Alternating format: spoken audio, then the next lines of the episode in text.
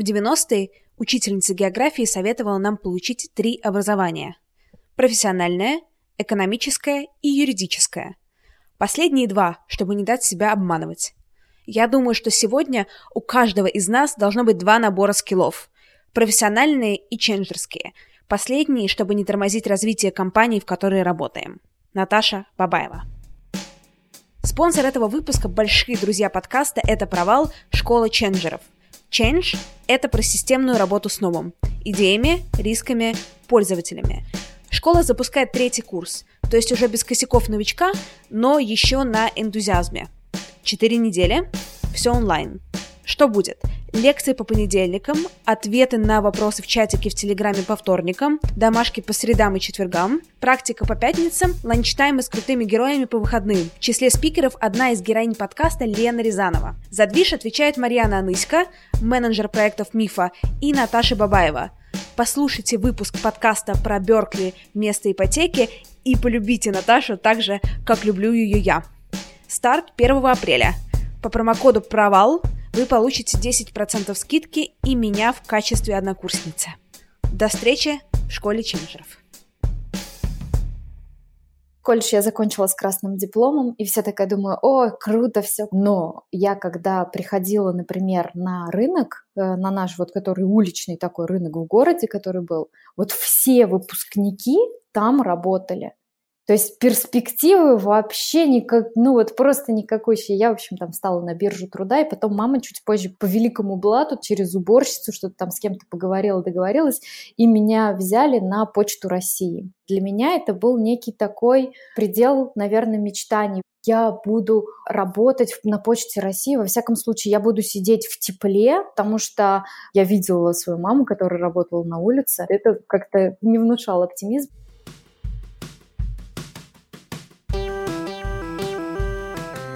Привет! Меня зовут Кристина Вазовский, и это «Провал». Подкаст о ситуациях, в которых что-то пошло не так. Самая короткая водка за всю историю подкаста. Сегодня у меня в гостях Таня Гарда, организатор путешествий на итальянском озере Гарда. Таня, привет. Привет. Спасибо, Кристин, что пригласила меня в этот подкаст. Вообще обожаю подкасты. Мега удобная штука, чтобы слушать их и делать какие-то еще дела параллельно. Э, я очень люблю разговаривать с людьми, которые уже слушают подкасты, потому что, не знаю, мне кажется, что они прям... Свои люди подкастоманы. Да, свои люди.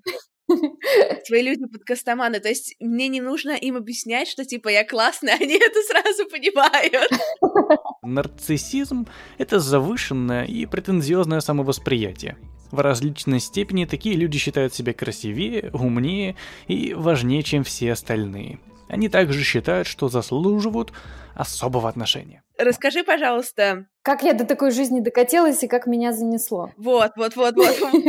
Когда ты мне написала на тему провалов, я на самом деле, наверное, такой оптимистичный оптимист, и от меня привыкли слышать о других вещах, про мотивацию, еще про что-то такое. А здесь про провалы. И я подумала еще, что? Почему это меня... Что? Я такой, я человек-провал? Почему меня сюда позвали? Ну, сначала это такая первая реакция. Очень интересно, когда ты смотришь на свою какую-то вот историю развития и ее анализируешь, смотришь с этой точки зрения, с точки зрения вот такого провала, то есть а когда, в какие моменты были провалы, что, может быть, помогло вылезти или не помогло. Я родилась в маленьком городе Глазов, это на севере Удмуртии, ну, реально очень маленький городок, там 300 тысяч жителей, по-моему, всего.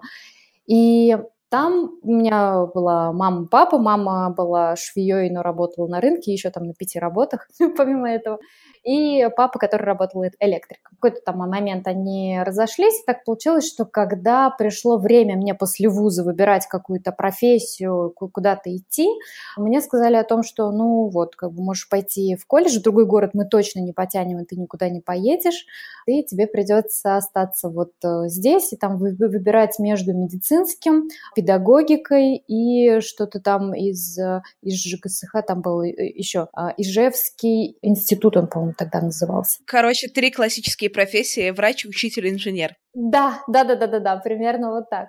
При этом я понимала, что медицина точно вообще не мое, и педагогика, наверное, тоже. Я попробовала поступить в Ижевский вот этот, но э, туда тоже не получилось, и меня взяли только в колледж, потому что он был бесплатный, и я поступила только вот на бесплатное туда. Этот колледж я закончила с красным дипломом, и вся такая думаю, о, круто, все классно, сейчас я найду себе работу. Колледж, там была специализация про экономиста.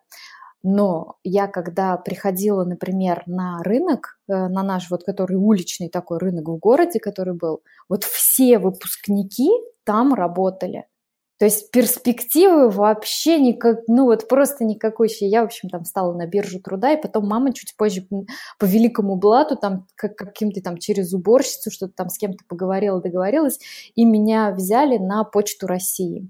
Я тогда, на тот момент, для меня это был некий такой предел, наверное, мечтаний вот для той э, девочки, там, да, сколько мне было, там, э, 17 лет, да, что я буду учиться, вот, э, не, не учиться, а я буду работать на почте России. Во всяком случае, я буду сидеть в тепле, потому что я видела свою маму, которая работала на улице. вот, это как-то не, внушало оптимизма. Я видела многих других людей, что это куча каких-то фуфа и курток, вот это вот а, человек дышит, и там какой-то мороз, вот тут все такое в снегу зимой, а там зима очень длинная и долгая и холодная?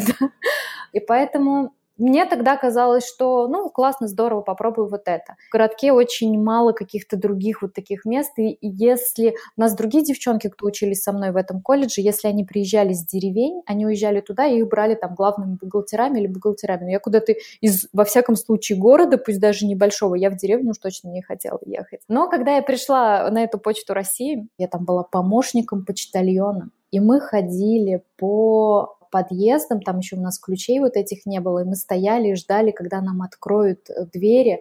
Э, у меня были все время замерзшие руки и ноги, и при том, ну, как у нас очень такая финансовая ситуация в семье была очень такая скромная, поэтому мне мама там говорила в свое время, что какие ты хочешь вот сапоги, вот, Таня, вот такие-такие есть, есть вот на плоской подошве, есть на каблуках. Я говорю, мам, купи мне, пожалуйста, на каблуках, я буду в них вообще и в первый мир. И я ходила и работала почтальоном. Мы разносили пенсии, я все время ходила на каблуках, потому что, ну, потому что я выбрала, когда там 15 или 16 лет мне покупали эти сапоги. И было реально холодно, было по каким-то вот квартирам, где э, пенсионеры, которые не могут сами прийти самостоятельно на, ну, понятно, да, примерно, что это такое. Потом, когда э, я работала, практиковалась на самой, там вот Почте России какие-то вот эти бандероли, что и как запаковывать, вот эта атмосфера, вот эти люди, которые работают там, ну, это просто, это был провал. И в какой-то момент я поняла, что все, нет, я так не могу, я так не хочу. К тому же у меня совершенно не сходился там дебет с кредитом. Я же на бухгалтера училась уже знала, что это такое примерно. Я пошла по учебе на доучивание, э, на высшее образование, чтобы получить, да, и мне нужно было платить две с половиной тысячи в месяц, а у меня зарплата на почте была 1850. Это 2005 год был. 1850 рублей? Да. В месяц? А, в месяц. А сколько ты работала в неделю? А, пятидневная неделя с 8 до 6. С 8 до 6, пятидневная угу. неделя, 2005 год, ты получала 1800 рублей в месяц. Да, 1850, я прям как сейчас помню. А мне нужно было 2500, чтобы платить. Я просто поняла, что это какая-то ну, пропасти, я, я не хочу э, этим заниматься, это вообще не мое ни в какой мере. И вместе с тем мои одноклассники практически все уехали, ну, большинство, там, человек 20, наверное, разъехались по городам. Большинство это Москва, там, Питер, Ижевск, Казань, Екатеринбург, какие-то крупные города все-таки. И одна из э, таких моих подруг, девчонок из Москвы, приехала, и она рассказывает, Таня, господи, ты вообще здесь работаешь на какой-то вообще непонятной работе, я ну, в общем, в Москве в летнем кафе можно заработать гораздо больше даже за одно лето чем вот ну, за целый год, да. Я стала примерять на себя вот эти такие планы. То есть вот я, у меня такая связка, я пообщалась с человеком, кто уже делает это, и кто там как-то по-другому у кого жизнь, да, складывается. И таким образом я приняла решение, что поеду-ка я попробую в Москве. Попытаю свое счастье, так сказать. Вот так я с билетом в один конец оказалась в Москве.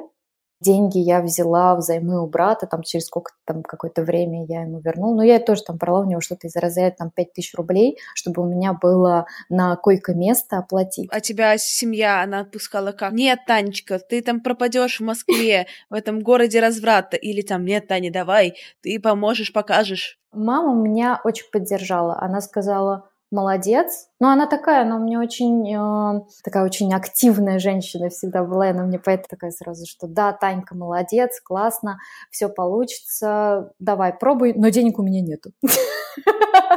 Вот это было из такого. Я еще на тот момент собирала 10-рублевые монетки, и мне, ну, такие юбилейные, которые, да, и мне пришлось их поменять, чтобы купить, э, чтобы у меня были деньги вот на этот билет. Папа, папа как-то достаточно ровно к этому отнесся, и он подумал, ну, пусть там попробует, не, там, не получится, она приедет. Но у меня, у меня были очень большие дерзкие планы уже тогда, я прям реально понимала, что я в Глазов не вернусь прям вот я уезжала, у меня был очень четкий настрой, я думала, что у меня какой-то был всегда план Б о том, что я найду все равно, как жить, где жить. Я поехала только там с одной такой сумкой достаточно небольшой, да, и я что-нибудь придумаю. Я не вернусь. А, дерзость наша все. Я поработала там официанткой какое-то время, там все изучила, там тоже в какой-то момент мне понравилось, что там нужно было общаться с людьми, взаимодействовать, опять же в тепле, потому что у меня прям какой-то бзик был на этом тепле. Но потом, какой-то месяца через четыре, я поняла, что, блин, и что это все вообще, на что я способна, и мне показалось это уже неинтересно. А, я решила пойти немножко по профессии, все-таки у меня красный диплом был по там, профессии бухгалтер-экономист, и я пошла а, в, в Евросеть. Мне показалось, что это классное место. Там э, телефоны мобильные тогда был такой все равно это тренд. Это уже где-то 2006 год был, 2005 вот я так уехала, 2006, 2000, э, да, конец. И э, я просто фанатично изучала вот эти зарядные устройства, что к какому там... Меня можно было ночью разбудить, там Nokia, какие там зарядки подходят, э, Motorola Razr 3, такой-то разъем, этот такой-то... Ну, там, несмотря на то, что я шла на кассира учетчика, мне все равно нужно было вот это все знать, чтобы быстро включаться и помогать. Делать сейчас две зарядки, да, там для и еще там для всех остальных. Сразу видно, что у тебя iPhone. А, да, не так, что ли, еще. Для iPhone, и, ну и для всех вот этих вот остальных, потому что тех, кого для Android, они как-то, мне кажется, по-другому говорят. Ну, я не знаю, у меня у самой iPhone. Я просто, на самом деле, недавно постирала, ну, как недавно, годик назад, я постирала свой iPhone в стиральной машинке 2 часа на 30 градусов, и он у меня выжил, и я теперь iPhone-ман до конца жизни, мне кажется. И, короче, продолжим нашу историю. Я пришла э, вот в эту Евросеть, и мне м, действительно стало, ну, как бы еще более интересно. А все-таки вот в России, как ни крути, да, когда ты м, в ресторане, как обслуживающий такой персонал, как официанты, бармен, к ним как бы, ну, не так все равно относятся, как к равным себе, да, то есть вот здесь у нас в Италии в профессии официанта может передаваться там из поколения в поколение, и это будет классно, круто, тут не, не чувствуешь вот этой такой а, разницы границы, которую ставят такую, как касты такой границы, да, а в России все-таки это чувствовалось, и когда я перешла в Евросеть, я как-то, не знаю, я сама себя стала больше уважать, что я там сидела за кассой, какие-то бумажки, какие-то документы, там принимала товар, там выкладывала его, распечатывала, ценники, что-то еще, ну, короче, у меня так тоже месяца 3-4 мне было классно, много всего узнавала, 1С узнала, и потом мне стало скучно, мне стало неинтересно, мне стало казаться, что все, я деградирую, я вообще как бы какие у меня перспективы на будущее, мне неинтересно заниматься вообще этим, и это провал. А сколько ты там проработала, получается, в Евросети? Полтора года. Еще был такой момент очень э, интересный, 2008 год. Это мой год, когда я должна была защищать диплом, и в, э, в Евросети зарплата у меня была полностью белая, и через два месяца я уходила на диплом на пять месяцев, и мне платили бы мою среднюю ЗП. При этом я бы там ходила, писала бы диплом, могла бы идти искать другую работу, ну все что угодно, да, то есть это вот по закону вот так, я, собственно, из-за этого еще тоже была такая одна из причин уйти из официантов э, в Евросеть на белую зарплату полностью, чтобы получить получить вот это, ну, вот этот оплачиваемый э, период такой. Но пришел май 2008 и, а у меня где-то там в августе, что ли, я должна была вот на эту сессию уходить такую длинную. И я понимаю, что я сижу, я принимаю товар, и мне прям вот, у меня руки болят. У меня, кстати, работа была с полдевятого до полдесятого примерно, еще такие, ну, то есть 11-часовой рабочий день, 5-2. Я практически не видела цвета белого, да, то есть я когда шла на работу, было еще темно, потом я уже уходила, было уже темно, и перед выходными своими я просто я, я в каком-то таком ажиотаже не могла нормально заснуть, потому что я, ничего себе, у меня завтра выходной, выходной, ничего себе. ну, для меня это какой-то был такой очень волнительная, короче, ночь. Мне казалось, что надо впихнуть в этот выходной все и успеть все и даже больше. И на отдых времени не оставалось. Вообще не оставалось, да. Я просто вот выгорела. Я сидела, я принимала этот товар с этим мешком, да, и я, я не хочу, я больше не могу, все. И я пошла и написала на Headhunter, работа.ру тогда еще была. Я написала какое-то объявление, ну, что вот кассиручочек, небольшой такой опыт, и мне стало там кучу звонков сразу поступать. Так я познакомилась со своим будущим а, сначала начальником, потом бизнес-партнером а, Дэном, с которым мы ну, там, он только открыл на тот момент компанию, и мы ее потом, я пришла как бухгалтером в эту компанию, потом мы ее развили в такой небольшой холдинг. Мы обслуж... занимались обслуживанием вычислительной техники, с ним я работала 7 лет, до конца 2014 года, и ты знаешь, мне очень нравилось, мне очень дровило, особенно первые года два, я прямо вообще, у меня любимый день недели был понедельник я шла на работу э, и приходила туда пораньше сама часам к восьми, чтобы все прийти там разложить, такие так чик-чик-чик, и потом я еще в выходные вот эти статистики и таблички супер свои сведу, и прямо, алло, слушай, я тут кое-что придумала, а еще и, короче, я с этими табличками экселевскими прям вообще с ума сходила. Мне нравилось вот эти отчеты, что-то формировать, 1С, мы нанимали персонал. Там, ну, для меня было, короче, такое непаханное поле, совершенно удивительно, и было классно, что он мне доверяет в этом во всем, и у меня там старали какие-то контакты совершенно, то есть я общалась там с департаментами, с высшим уровнем, там, с руководством, да, таким высоким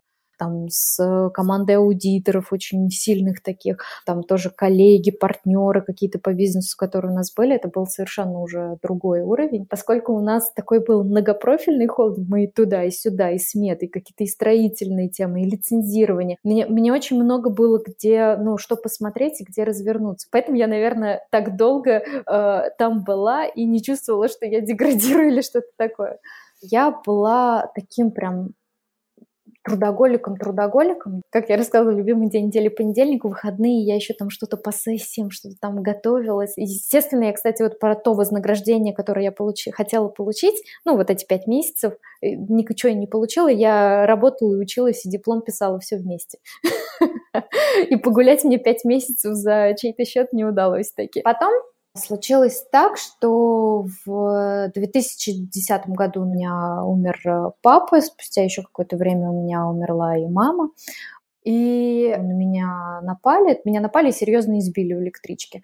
Когда на меня напали, наверное, расскажу вот про этот момент. Я просто его очень четко помню, что вот я стою э, в этой электричке полностью открытого окна, и в следующий момент меня, ну вот тот, кто на меня напал, э, он меня как бы выбросит на рельсы. И у меня просто вся жизнь перед глазами промелькнула. Я такое, наверное, откровение самой с собой, что а, кто я, что я делала. Вот я жила-была девочка Таня в маленьком Глазове, и я приехала в Москву и работала с утра до ночи. Что останется после меня? Вот меня очень прям вытряхнула вся эта ситуация. А, я, ну, там, несколько месяцев я восстанавливалась после нее, я там не могла ходить нормально на работу, что-то еще такое. У меня очень сильно поменялось, наверное, какое-то мировоззрение и вообще восприятие того, что вот происходит про, про общение с людьми, а про вообще какие-то правила взаимодействия, что-то еще, что я делаю, и что останется вот это после меня, что напишут на моей эпитафии. Как это изменилось? Ты стала добрее, ты стала мягче или что? У меня включился режим «всегда говори «да». То есть э, мне раньше, когда предлагали что-то, Тань, поехали там на горных лыжах покатаемся. Я говорила, слушай, ну, мне надо сейчас работать, но это классная идея, я обязательно присоединюсь, когда вот будет время. А я поняла, что а этого может вообще не быть, этого времени может не наступить. Как оборвалась жизнь моих родителей, точно так же может оборваться моя жизнь в любой момент. И я могу не попробовать и никогда не начать то, что я действительно хочу делать. Поэтому следующий год я стала путешествовать, я там Таиланд, что-то Турция, потом Австрия, горные лыжи, потом вот Италия. Вот так я случайно первый раз на виндсерфинг попала сюда в 2012 году. И вот меня настолько зацепило. Но я еще продолжала работать, конечно же, в этой компании. У меня даже не было мысли, что я уеду сюда и жить здесь. Я просто продолжала там работать, путешествовать. И что я делала? Я также была трудоголиком, работоголиком таким, да, но я очень быстро выгорала, и мне не хватало ресурсов. И за ресурсом за этим я уезжала как раз в путешествие. Я пробовала уезжать вот в разные уголки, в разные места, то есть и в Португалию на серфинг, там мы ездили, в основном это было с какими-то активностями так или иначе связано. Но я не получала такой вот, вот такого заряда, как я получала вот здесь в Италии. Для меня вот эти горы — это такая защита вода, спокойная вода, не море. И, блин, здесь просто место такое, надо его видеть и чувствовать. Спортзал под открытым небом. Когда ты э, здесь меняешь активности, вот этот трекинг, велосипедный спорт, что-то еще. И я всегда, когда ездила даже в другие места, все время там, ну, когда мы приезжали там во Францию, например, да, на горнолыжку, я так и думала, так, сколько же километров тут до Гарды, как вот, вот прям на один денек бы съездить сюда. То есть, ну вот какое-то такое. Тогда я попала просто первый раз и влюбилась, и для меня это было место такое для перезагрузки. Но все равно я, ну вот работала в этой компании, я не, не планировала никуда уходить. А потом в какой-то момент э, я поняла, что то, что делаю я там, в этой компании, ну, я дала очень много, я там построила вот эту структуру и с сотрудниками, структуру по документам, и я больше не могу. Я очень устала, я не могу работать в таком ритме, в таком режиме. Работали с госучреждениями, у нас были такие большие, очень серьезные контракты. И, ну, просто вот я выгорела и поняла, что надо уезжать, надо что-то менять. И так в 2015 году э, я уехала сюда, на озеро. Ну, вообще-то в 2014 еще в конце я начинала, начала общаться с Леной Рязановой, которая у тебя уже была в гостях.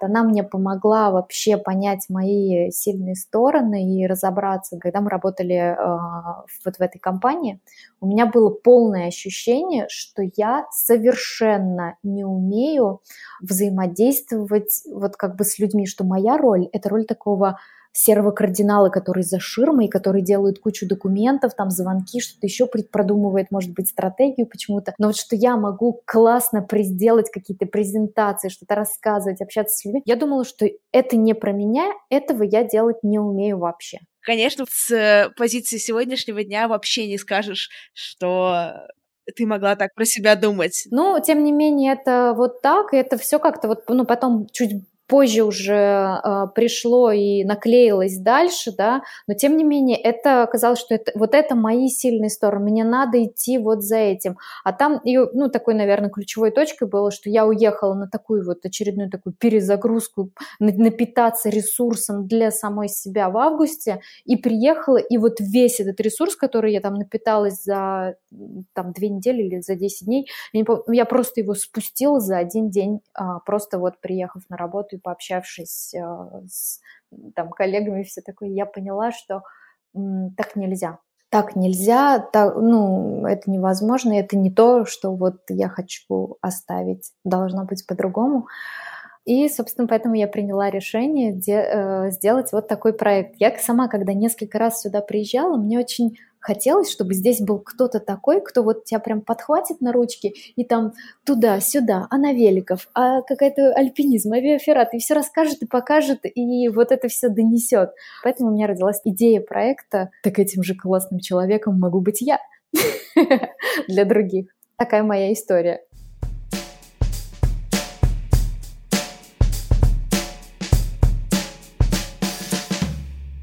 Сложно было решиться переехать в итоге? Ну, ты так говоришь, я приняла решение и вот скоро уехала.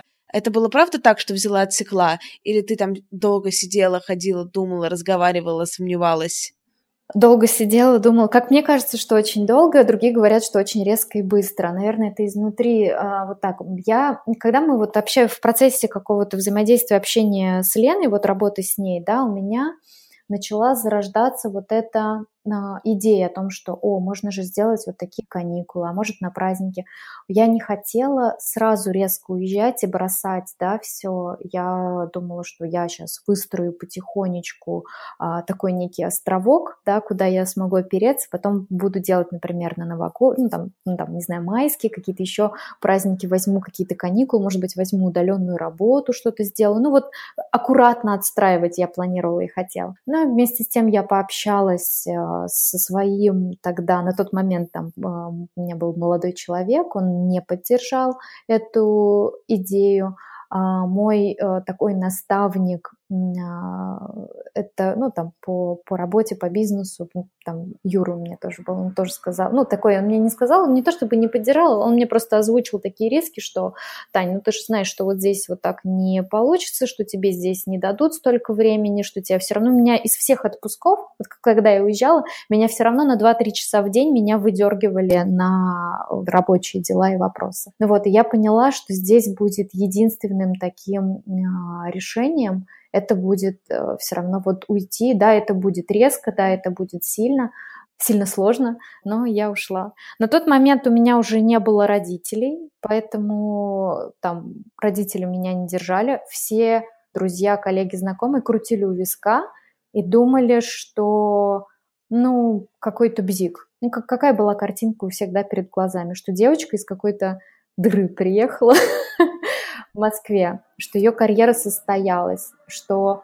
она ездит вот в такие классные отпуска, что вот у нее, там, не знаю, классная машина внедорожник, что она вот, вот такая бизнес-вумен, что это просто мечта, что это история Золушки. Куда история Золушки? Э, что ты еще хочешь? И относились вот так примерно, что чем бы дитятка не тешилась, лишь бы нет, ничего другого не натворила. Ко мне вот так относились, и они думали, что ну сейчас я вот это перегорит, и я вернусь, и все там э, будет нормально.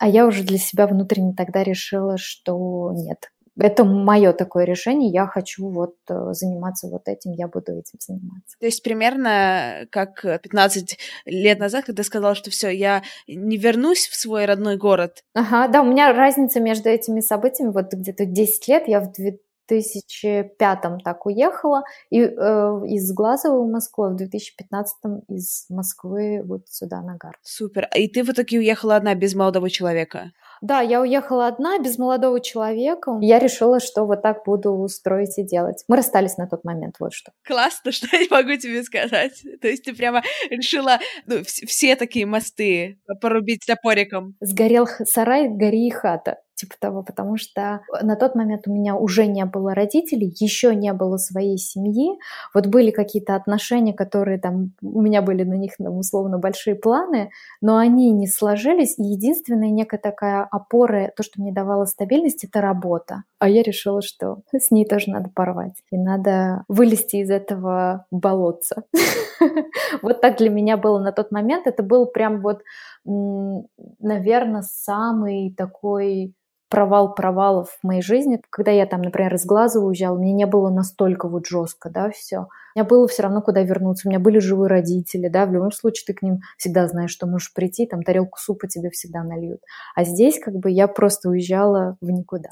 А когда ты приехала все-таки в Италию, у тебя были моменты, когда ты думала, что жалеешь, что такая, черт, зачем я это сделала? Нет, не было, что жалею, вот честно, не было. Был период такой адаптации какой-то, месяца три первые. Я просто из состояния минус приходила в состояние ноль. Я очень много ходила по горам. Я точно знала, что мне нужно вот в это место, потому что оно мне дает вот этот вот ресурс. И я ходила очень много по горам, по разным-разным маршрутам, чтобы вот насмотреться вот этим всем, насытиться, чтобы, ну, переходить, вот, не знаю, некоторые ходят там в церковь, и для них такая молитва, да, некая, у меня такая своя молитва ногами. Ой, супер, но мне кажется, что это какой-то дико важный показатель, что независимо от своего там текущего эмоционального состояния, у тебя было ощущение, что ты приняла правильное решение. Да, всегда это ощущение было. Я никогда тоже не жалела о том, что я, например, в Москву уехала, вот тогда, что я там уехала не в Питер или еще куда-нибудь. У меня очень много прекраснейших совершенно друзей и людей э, в Москве, с которыми я дружу и общаюсь, мои родственники, там, братья и все такое. Поэтому нет, я не жалела ни тогда, ни вот сейчас, когда уехала, прям вот ни разу. Это то, э, что обязательно стоило попробовать, даже если бы это не получилось. Вот я, наверное, с таким уезжала, что даже если это не получится и не выстрелит, я попробую. И что мне очень помогло, наверное, общение с людьми, которые сделали это. Я не знаю, почему раньше я боялась это сравнение приходит, сравнение с горами. Вот когда ты идешь и ты заходишь на какой-то холмик, тебе кажется, ой, да это уже середина горы точно, не меньше. Или там, или тебе кажется, да это уже вершина почти. И ты на него заходишь, и ты понимаешь, что это даже не середина. С него тебе открываются еще другие высоты, какие-то вершины, да. И вот я свой, наверное, такой маршрут по жизни сравниваю вот с э, такими поход, походом в горах, когда ты идешь, о, вот вершина, а это еще не вершина нифига. И то, что я пообщалась, э, вот, например, с Леной, да, у которой был такой личный опыт, еще пообщалась с другими людьми, девчонками, нашла их на Фейсбуке, почитала то, что они там э, пишут там в Инстаграме, где-то еще очень многие рассказывают свои какие-то истории перемен, а, потому что везде есть свои сложности и свои позитивные такие стороны, да. То же самое, как я шла в эту почту России, что я шла, о, там будет тепло, я не общалась с тем, кто там уже работает, и я не понимала вот этих подводных камней, что там, блин, какая-то жопа. Хотя, хотя казалось бы, да? Почта России, она как будто намекает сама по себе, что там хорошо не будет. Но тем не менее, потом, когда я шла в Евросеть, мне тоже на тот момент казалось, что вот, они же там сидят, они такие классные, красивые, веселые, желтенькие. Там еще Евгений Чичваркин был э, таким э, хедлайнером на тот момент и руководителем компании. И у него там какие-то совершенно сумасшедшие веселые акции. Мне так, э, а, ну, такие промо-акции, в смысле рекламные, там какие-то жесткие были. Когда я увидел, сколько стоит D800, я просто... Мама? D800. У половины студентов такой телефон. Ну чем я хуже? Тонкий функциональный слайдер Samsung D800 в Евросеть всего за 8790 рублей. Евросеть. Ничего себе. Все людям.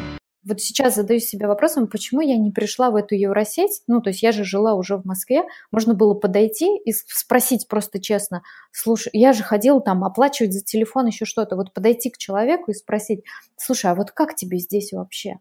Ну, и к нескольким, к разным, в разных там торговых точках, то есть, чтобы понять, ну, то есть, а, как бы, а чего ты хочешь, что вообще, да, это точно то, что тебе нужно, или, ну, понятно, что другое, чужое мнение это всегда чужое, и стоит все равно там попробовать, если хочется, но поговорить это всегда очень помогает. Важно найти то, что нравится тебе, и то, с чем ты готов мириться какие-то вот, пусть там есть какие-то косяки, баги в этой э, системе, в этой структуре, в этой работе, куда ты идешь, но ты готов с этим мириться. Вот я, например, в ноябре, сейчас у меня была там неделя такая, и у нас просто, слышали, наверное, здесь в Италии у нас были э, какие-то там смерч, ну, на самом деле была сначала засуха большая, потом выпал дождь, и потом сильный-сильный ураган с ветром, и у нас просто деревья, вид, все повыкорчевывалось, да, вот это все. И потом после этого где-то неделю еще лил дождь, а ко мне приезжали клиенты, и мы все равно ходили где-то по горам.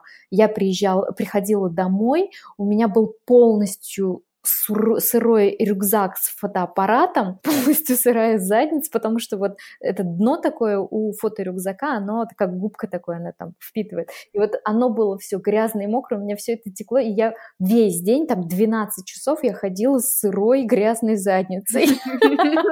Но я готова с этим мириться, потому что, блин, а, здесь гораздо больше а, солнца и тепло, опять же.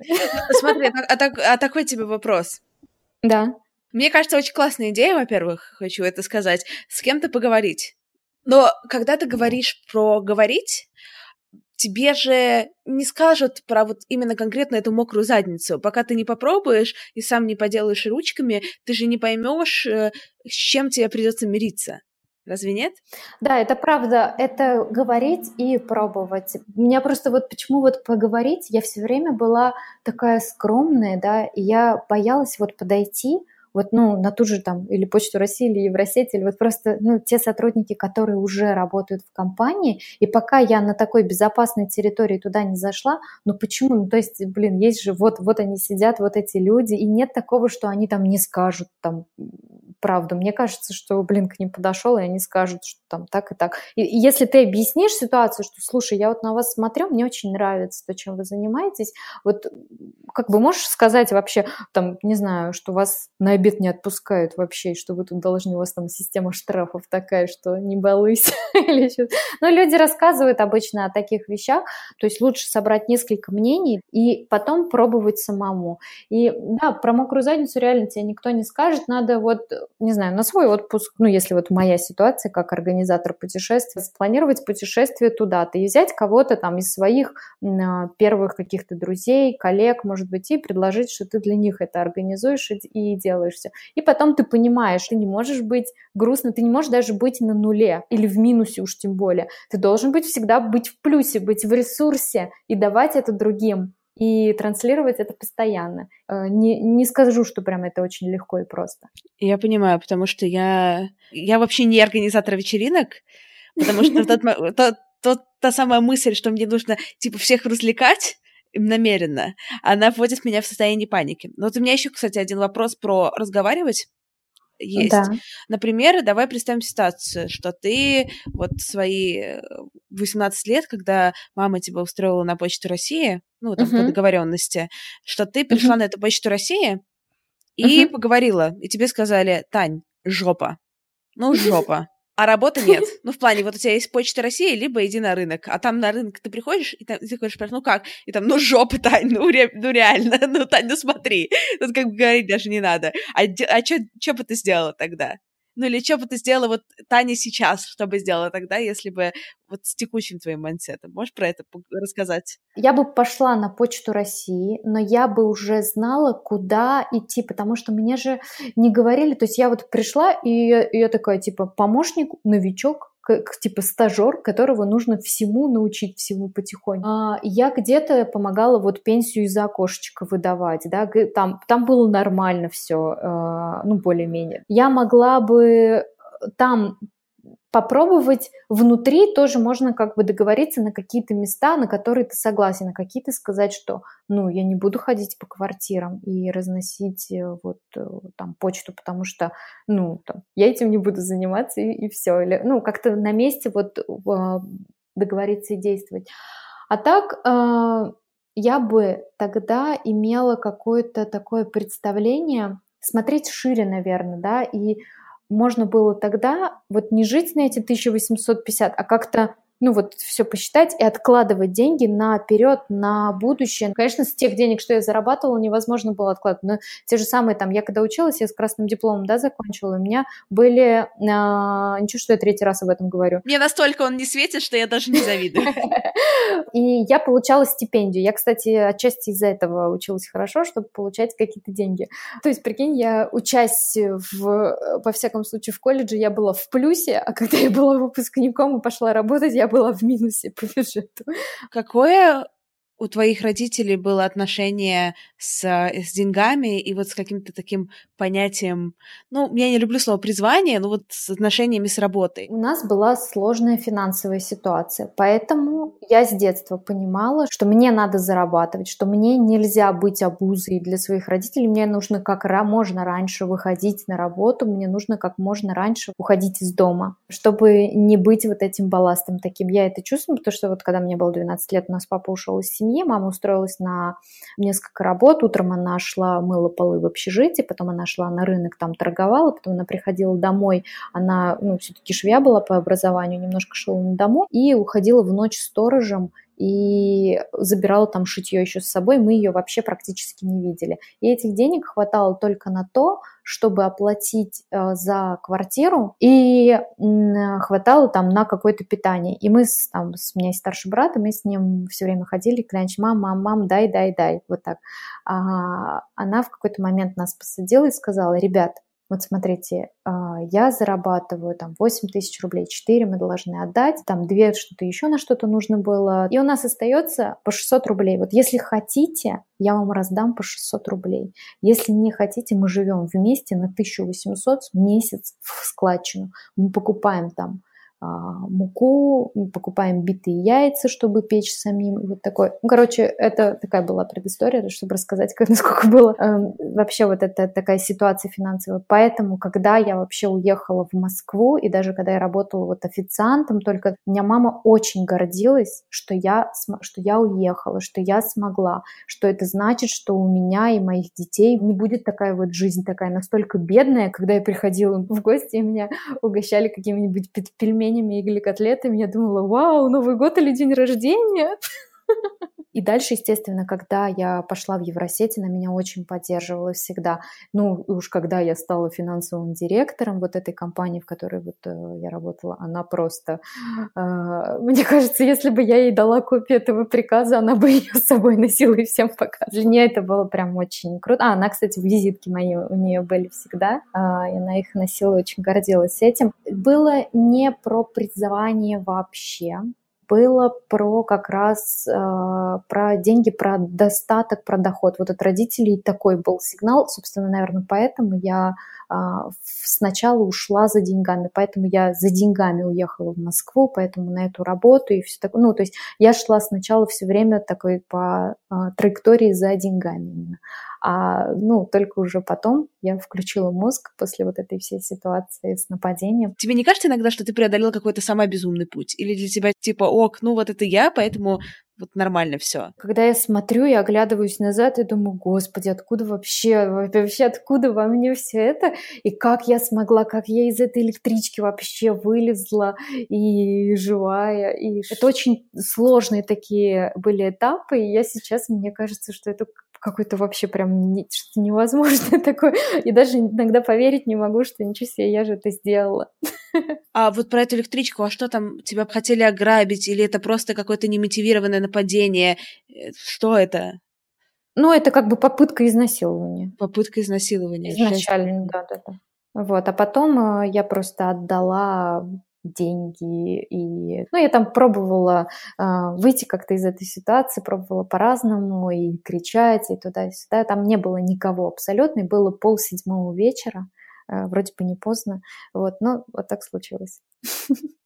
Никто не застрахован, на самом деле, вот реально любой совершенно мог попасть. Э, мне потом врачи еще, ну, у меня же вот там нос был сломан, такие, мне там три шрама на лицо накладывали, передние зубы были полностью выбиты. И мне говорят, господи, это такая сильная голова, потому что я очень много билась об стекло и твердый предмет, и мне повезло. Это классическая заштампованная история про наполовину полный или пустой стакан. Да-да-да-да-да-да. Ну вот у меня не было зубов, три шрама на лице, мне отбрали все деньги, это просто очень-очень жестко, э, но у меня очень сильная голова, ребят. Да, у меня очень сильная голова, и мне, мне очень помогло, мне очень, вот партнер по бизнесу меня прям сильно вытащил в этой ситуации, ну, поскольку я вообще не передвигалась, там, ну, не передвигалась самостоятельно, а мне же нужно было идти в больницу, швы накладывать, зубы делать, что-то еще какие-то, он прям за руку ходил со мной в магазин. Я даже боялась выйти на лестничную клетку и выкинуть мусор. Я просто вообще, ну вот, мне повезло, что у меня так, такое окружение очень сильное, и люди вот такие рядом.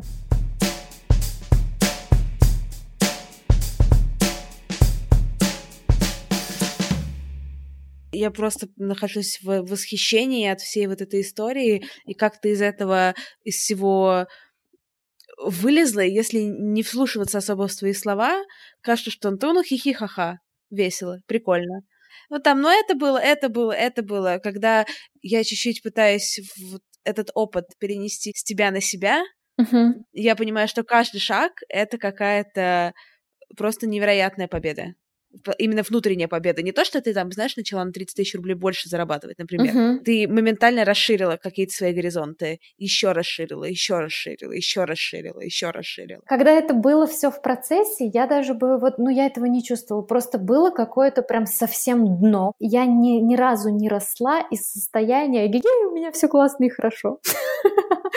как ни крути, да, когда какой-то вот кризис вот прижало, вот прям совсем прижало, и все вот прям сложно, плохо, тогда находится какая-то лазейка. На тот момент это как бы кажется, что ты как в каком-то колодце темном-темном, и появляется какой-то не знаю, как свет в конце туннеля, какая-то лампочка вдалеке зажигается, и ты понимаешь, что так, окей, сегодня я делаю вот это, ты вот ты видишь только следующие два шага, как будто у тебя на лбу такой фонарик, вот и налобный, да, такой, как э, для этих, для горных восхождений, например, у меня такой есть. И ты видишь только следующие свои два-три шага, что ты будешь делать, но ты как бы стараешься их сделать хорошо и понимаешь, в каком направлении примерно идти. Если бы мне сказали там в 2010 году, что через 9 лет я буду давать интервью, интервью не буду разговаривать с Кристиной Вазовски о провалах, да я бы не поверила.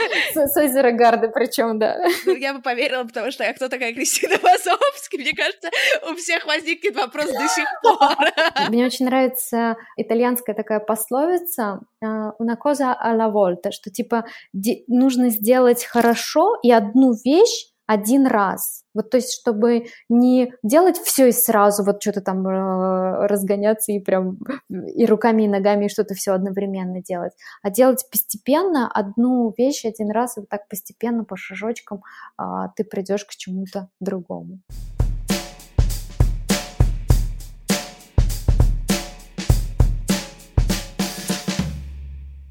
Спасибо тебе огромное, что ты сегодня нашла время в, в своем итальянском раю. Тебе спасибо большое, очень было мне приятно. На самом деле вот эти какие-то такие сравнения с горами и остальное родилось в процессе размышлений, потому что когда тебе задают вот такие вопросы, когда ты задумываешься об этом, тогда и рождаются какие-то вот эти такие мысли, идеи, новый взгляд на то, что было в прошлом. И ты знаешь, наверное, года три назад я бы даже не подумала, что общение с, э, с людьми будет помогать и станет такими ступеньками. Спасибо тебе большое.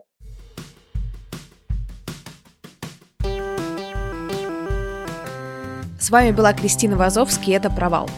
Спасибо большое моим патронам за поддержку. Пепелс Бэй, Наилю и Насте Юсуповым, Жеребенко Даше, Юле Фигловской, Владимиру, Ирине, Таниджине, Паше, Нелли, Мунтелла, Микаэлю, Либину, Максу Барнашу, Марии Шапиро, Марии Юсуповой, Лере Ши, Костику, Дмитрию, Дмитрию Гуд, Бьянке, Азату, Алисе, Александру Губареву. Извините, если я неправильно произнесла ваше имя. Плиз, маякните мне в личку или в секретном чатике для патронов, как вам хочется, чтобы я вас называла. Мне очень сложно дается чтение с латиницы. Подписывайтесь на меня в инстаграме Крис Вазовский и смотрите смешные сторис в телеграм-канале Провал подкаст и следите за жизнью проекта и ставьте оценки в iTunes, чтобы помочь мне реабилитироваться и снова стать отличницей. Всем хорошей недели! Пока-пока.